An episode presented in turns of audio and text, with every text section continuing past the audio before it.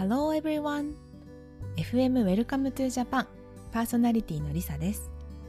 この番組では外国人観光客のおもてなしに関するいろいろなことをお話ししています。今日は私通訳ガイドのりさの一人語り編をお届けいたします。え前回エピソード18では同性カップルのガイドをさせていただいたお話からえー、私が普段 LGBTQ について思っていることとかあとは加工ゲストの、えー、思い出一緒にゲイバーに行った思い出などについてお話ししました。今回のエピソードではこの同じ同性カップルのガイドを京都でした際に、えー、このご夫婦がですね、え、ベジタリアンでで一人の方はグルテンにアレルギーのある方だったのでどういったお店に行ったかっていうどういったお食事を楽しまれたかっていう話をしていきたいなと思っています。ぜひ最後まで聞いてみてください。えー、そうですねガイドをさせていただいたのは10月の末ぐらいなので少し前の話になるんですけどまだもみじにはねちょっと早い時期だったんですけどでもすごく毎日天気が良くてでもう暑すぎず寒すぎずちょうどいい時期でした。であのメールを何回かね事前に交換していてすごくお会いできるのを楽しみにしていました。で、えっと、最初東京に到着されてで東京であの、えー、東京のガイドさんがね、えガイドをされていてで連絡をくださってすごく素敵な楽しい人たちですよっていうふうにあのもうお知らせいただいてました。で初めてお会いした日はですね新幹線で東京から京都に来られた日でで、えーと、京都駅のですね新幹線のプラットフォームで、えー、お会いする約束してたのでそこで待ってました。でそのこの前もね話したんですけどこう待ってる時間っていうのはね一番こうドキドキするし楽しみっていう気持ちがこう最高潮に達するような緊張感のあるとてもあの楽しい時間なんですね。で新幹線が到着してでこのもうこの車両から出てくるっていうのが分かってたんですけどすごくどの方かなって思いながら待っていると向こうから男性2人がこうバーッと来てくださってバーってこう手を振って笑顔でね来てくださったのでもうすぐに分かりました。で最初挨拶した後になんとあのすごい綺麗にラッピングされたプレゼントを渡してくださったんですよその京都駅のプラットフォームで。そのノードストロームというデパートのあの紙袋に入っていてでこのデパートはシアトルでできたデパートですよって教えてくれました。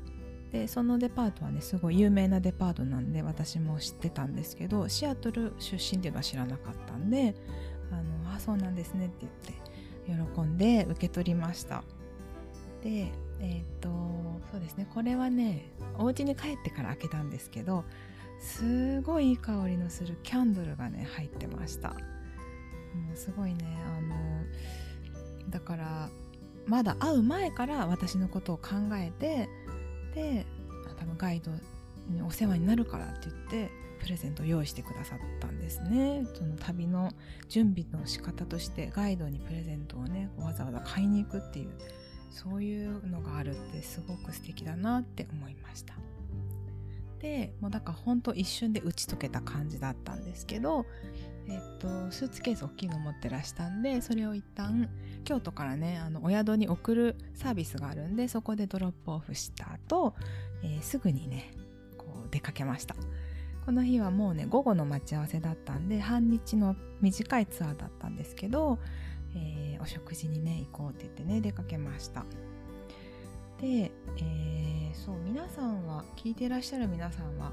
お食事にアレルギーとかってありますか？なんかね苦手な食べ物とかはね皆さんそれぞれあるかなって思うんですけどあのアレルギーの方はよりお食事に注意されていると思います。でご自身はなくても身の回りの方にアレルギーがある方お食事制限のある方っていうのいらっしゃるんじゃないかなって思います。で、えっと、ツアーガイドとしては必ずツアーのね前その会う時じゃなくて事前にね予約いただく時に必ず最初にね聞きます、えー、例えば If you have any dietary request とか dietary restrictions please let me know in advance っていう感じで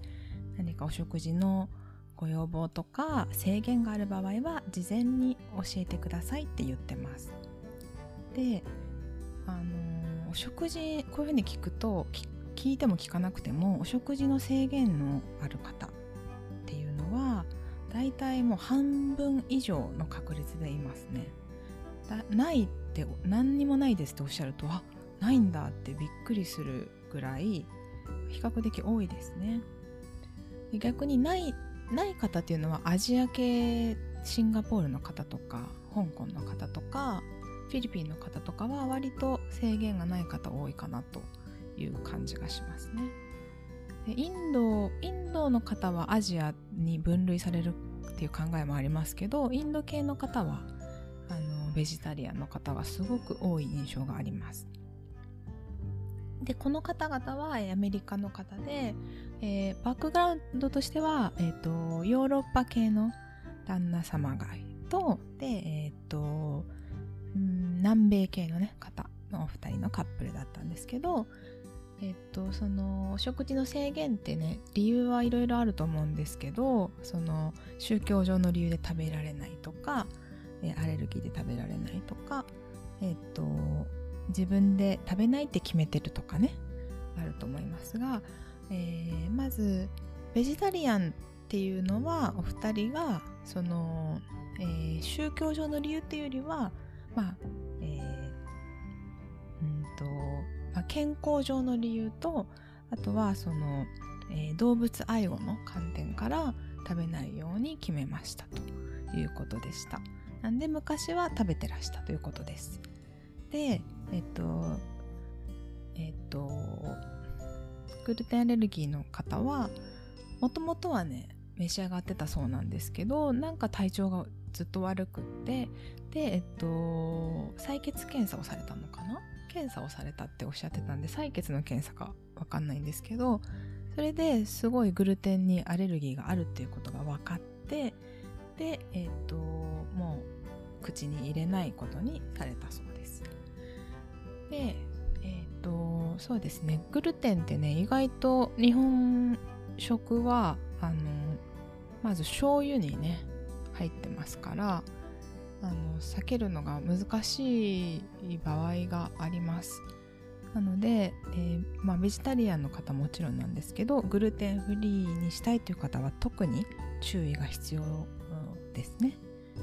で、まあ、それでもねすごい美味しいものいっぱいあるのであのどこに行ったかをねお話ししていこうと思います。でまず最初はねえっ、と錦市場に行きました。で、えーろいろね日本食を見て歩かれました。ベジタリアンなのでシーフードとかは召し上がらなかったんですけどえっ、ー、といちご大福をね買われていました。いちご大福はえっ、ー、と原材料としてはいちごですね。であともち粉お砂糖。でえっ、ー、とあんこが入ってるのであの小豆ですね。でいちご大福はあの種類によっては小麦粉がね原材料の一部に含まれるっていうものもあるので注意が必要なんですけど、まあ、お店の方にちゃんと確認してグルテンは入ってませんということを確認してで買っていただきました。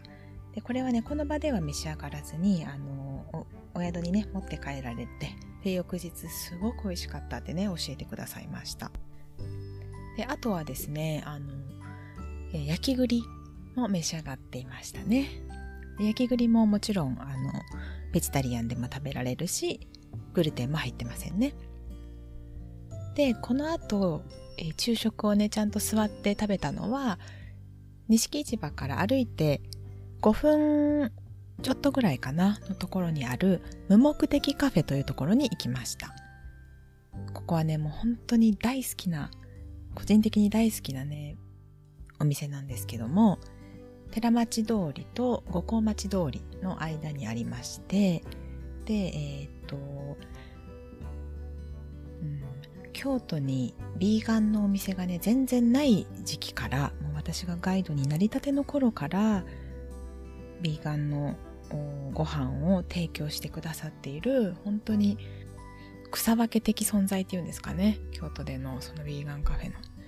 ですごく人気でね並ぶんですけどあのオンラインで予約とかも取れるので、えー、ですしあとはあのお店が2階にあってで1階はアパレルとか小物とかが売ってるのでそういうところでちょっと物を見て楽しむっていう時間もね楽しめる場所ですね。でアクセスも錦市場からすぐ近いのでバッチリでとってもね便利なお店です。でこちらにしたのは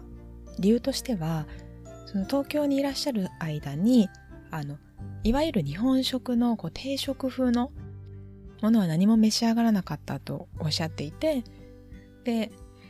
なのでこうなんていうんですよね。ご飯があってお味噌汁あのグルテンフリーのお味噌汁があってで小鉢があってメインがあるみたいなそういうものを召し上がってなかったのででやっぱり京都に来てこう伝統的な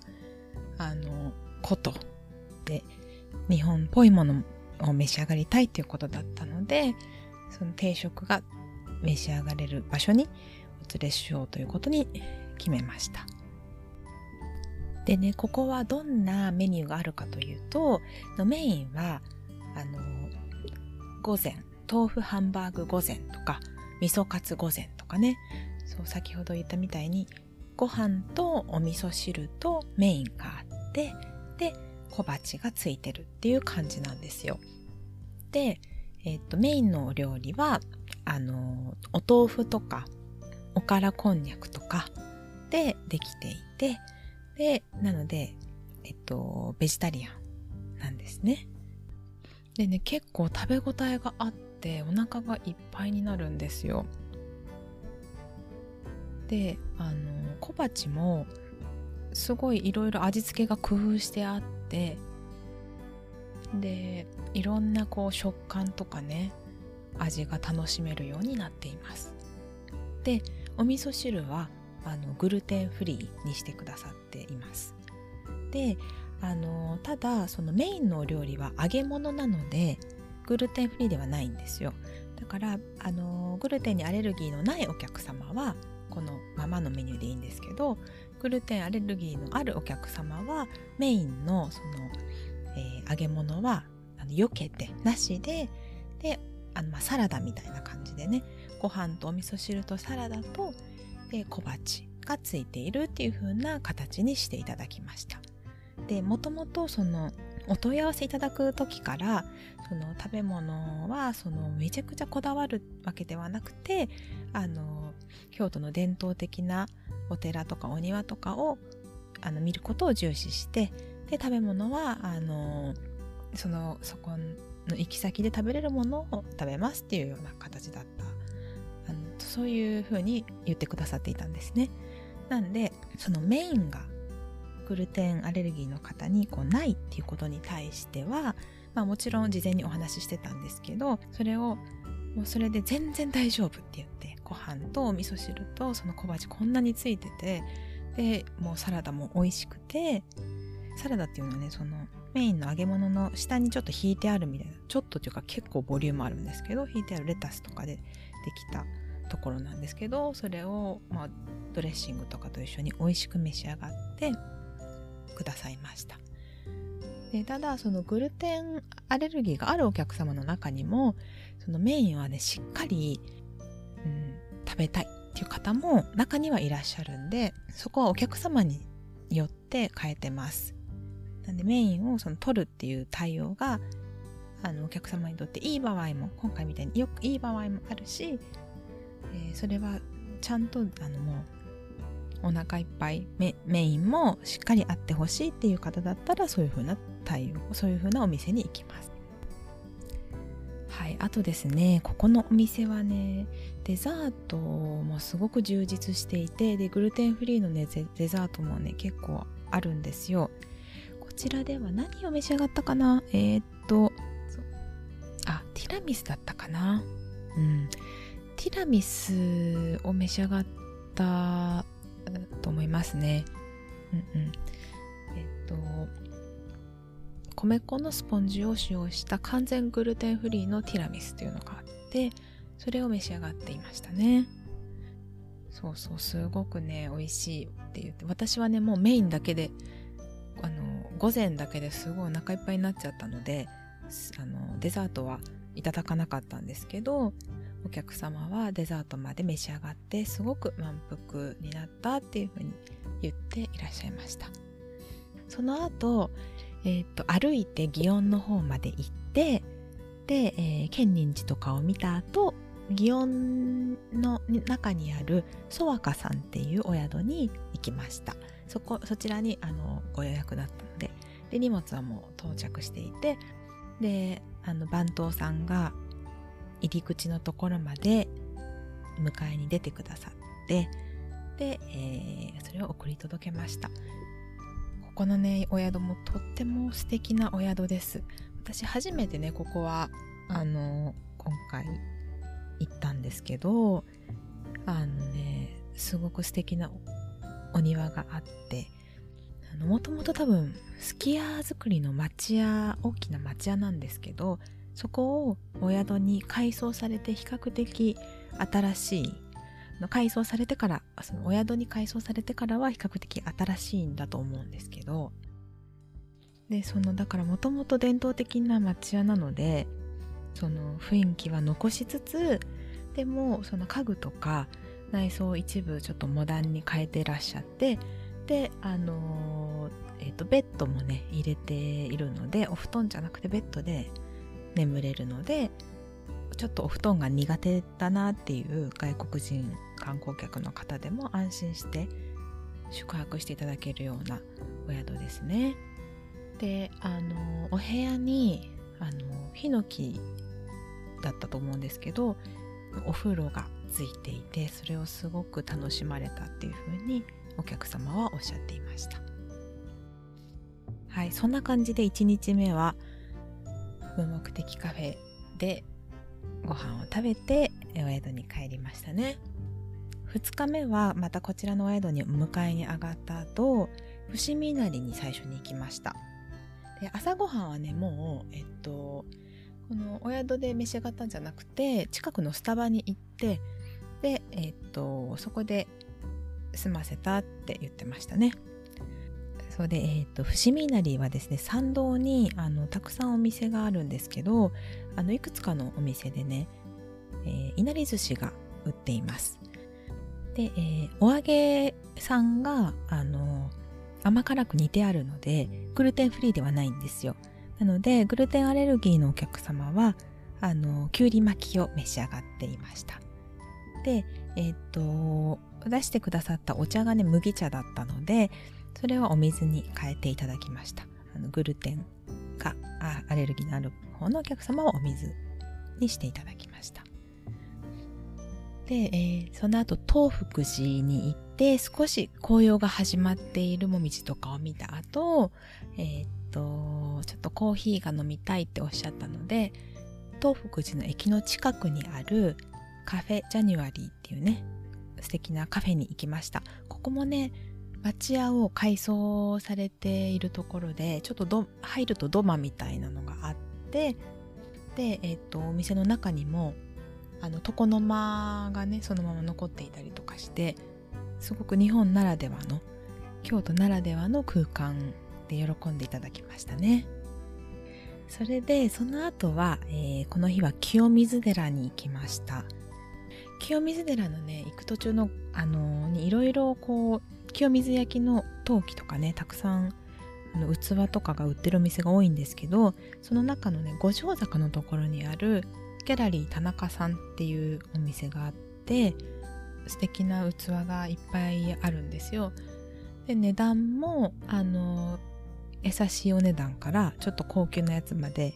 いい感じのバランスで売ってるんですけどそこねあの入り口のところにすごく可愛いフクロウの置物が置いてあってであのそれにねすごいお二人とも反応して可愛いって言ってでお店に入られました。でいくつかあのご自分たち用とであのお友達にあげるようかな。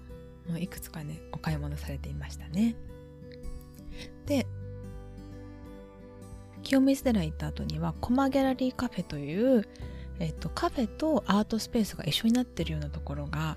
ありましてでそこですねあのグルテンフリーのあのどら焼きとかあと米粉のケーキとかね置いてるところなんですけどそこに帰りに寄ってあのお宿で食べれるようにいくつかお買い物されていました。でここはねあのお店の中でも普段は食べれるんですけどこの日はちょっとあのイベントがあって中で食べれなかったので買って帰りましたね。あのそれもすごく美味しかったと翌日教えてくださいました。でこれが2日目ですね。3日目はですね嵐山に行きました。嵐山で竹林を見て天龍寺を見てで、えー、渡月橋や桂川の美しい風景を見てで、えー、この日はですねランチに嵐山の、えっと、阪急嵐山駅の近くにある結びカフェさんっていうところに行きました。ここのねランチプレートめちゃくちゃ美味しいんですよ。ここは、えーと、ビーガン対応されているんですけどあのもうベジタリアンとかビーガンじゃなくてもわざわざ行きたいぐらいすごく美味しくて、えー、本日のおすすめランチっていうのは日によって変わるんですけど雑穀米または玄米から、えー、ご飯を選べてでメインとサラダと、えー、小鉢が2つあってでお味噌汁がついててでミニスムージーみたいなね、うん、食前にだったかなあったかな？であと、えー、自家製のお漬物がついているっていう感じなんですよ。でこの日のメインはさつまいものコロッケだったと思うんですけどめちゃくちゃ美味しかったです。でこれ以外にもカレーランチとかえっ、とスパゲティランチとかベジタコライスランチとかねがあります。でえっ、とグルテンアレルギーのお客様はその揚げ物とかはね小麦粉使ってて召し上がることができないのでおむすびを召し上がりました。でおむすびも梅とかね昆布とか選べるんですけどすごくね大きくて。でパリパリの海苔がついていて。でお漬物もついていてすごく美味しいって言って召し上がっていました。ここのお店ねあの多分お店の方がスポーツされている方々でお店の中にマラソンのなんかゴールする時のこうゴールテープっていうんですかねとかあとそのマラソン大会の時の記念のタオルなのかな？そういうのとか。あとはそういうスポーツされているチームの皆さんが一緒に撮影された写真とかが貼ってあってそういうなんでしょうかね。こう運動が好きな女性が多かったんですけど女性の方々の作ったお店っていう雰囲気が伝わってきてすごくねいい雰囲気のお店で。でお店の方々の対応もすごく素晴らしくてすごくいい時間でしたでねさらに素晴らしいのがねここのお店グルテンフリーのデザートがめちゃくちゃ充実してるんですよ。でえー、っと私がいただいたのはくるみのタルトなんですけどこれあのヴィーガン対応でグルテンフリーなんでバターとか卵とか生クリーム使わない小麦粉も使わないなのにめちゃくちゃ美味しかったですね。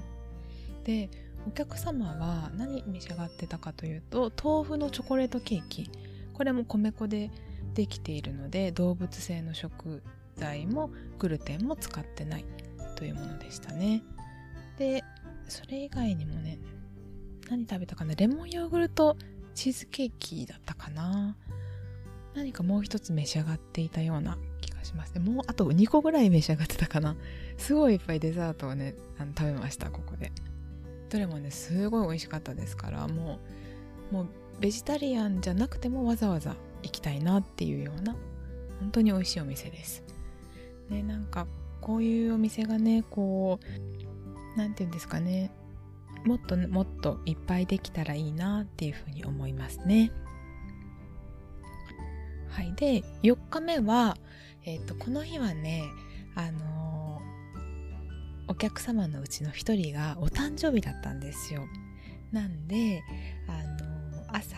おはぎの丹波屋に行ってでお餅のねセットを買ってプレゼントしました、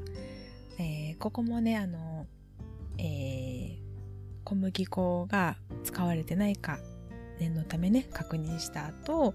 あの一緒に食べていただけるようにねあのグルテンフリーということを確認した後豆大福と桜餅と、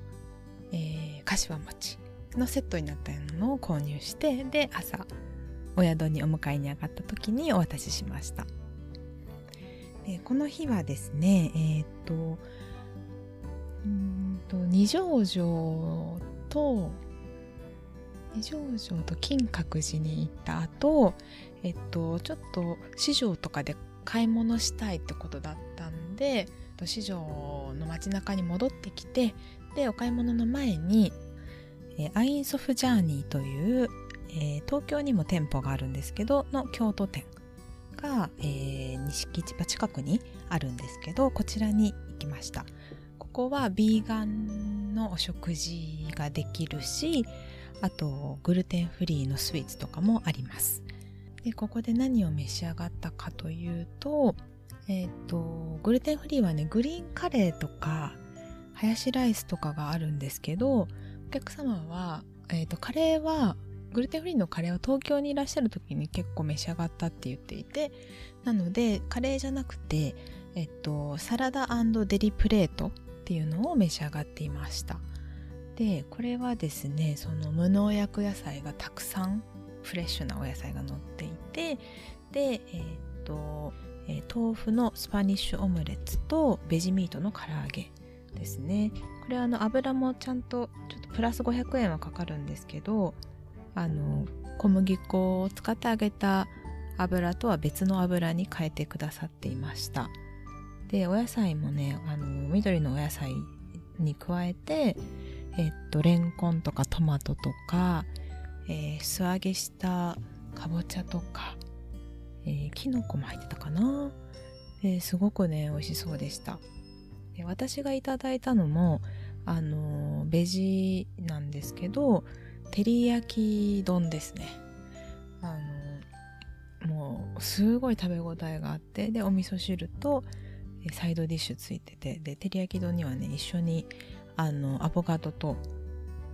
えー、サラダとおネギとでマヨネーズもついていてすごくね美味しかったですしもうお腹がいっぱいになりました。でここではここでもえっ、ー、とデザートもいただきましたね。デザートは何をいただいたかというとえー、っとねグルテンフリーのねいろいろあったんですけどチョコバナナパフェだったかな。この他にもビーガンのパンケーキもあったしえっ、とグルテンフリーのガトーショコラとか、えー、クリームブリュレとかね。あとチーズケーキもねありましたね。チーズケーキは多分お豆腐使ってるんだと思うんですよねビーガンなので。でどれも本当にね美味しくて食べ応えがあって。でこういうビーガンとかグルテンフリーのお食事ってお腹いっぱいになるんですけど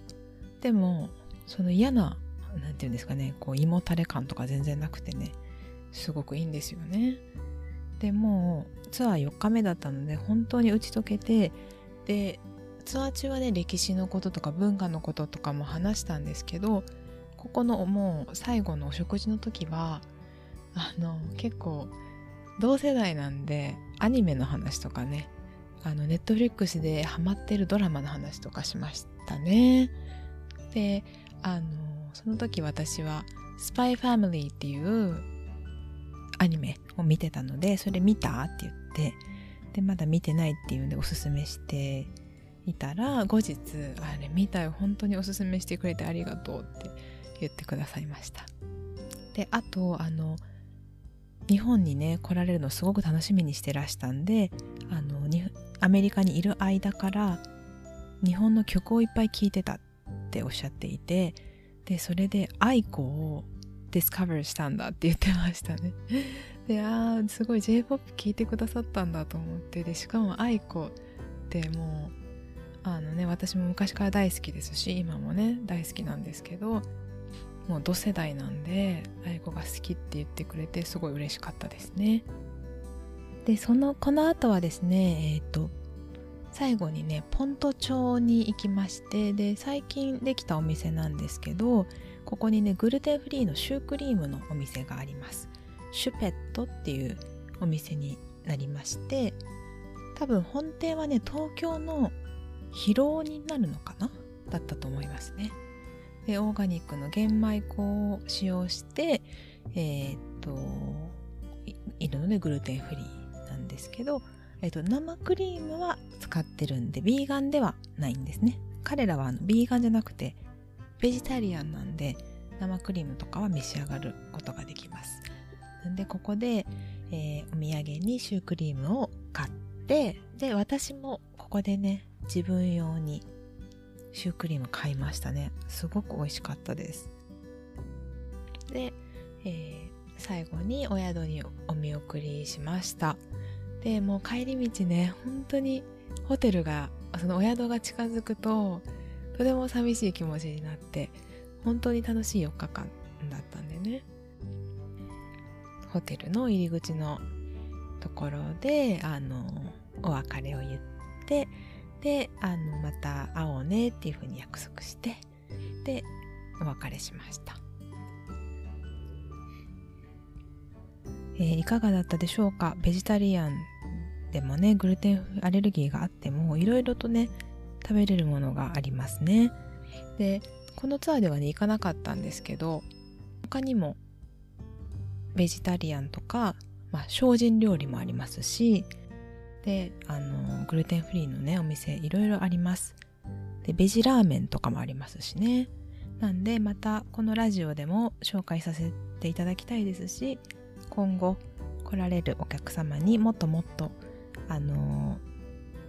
要望に応えていけるように自分でも開拓していきたいなと思っています。で京都でとか大阪で、まあ、日本中でそういうベジタリアンとかビーガンとかあらゆるアレルギーのある方に対して美味しい食事を提供しようとね頑張ってくださっている方々がねたくさんいらっしゃるんだと思います。で本当にそういうあの食に関わる方々とかまああの専門は違えどねそういうあらゆる分野で頑張ってらっしゃる方がいるからこそ旅を楽しんでいただけるんだなと思っていつもね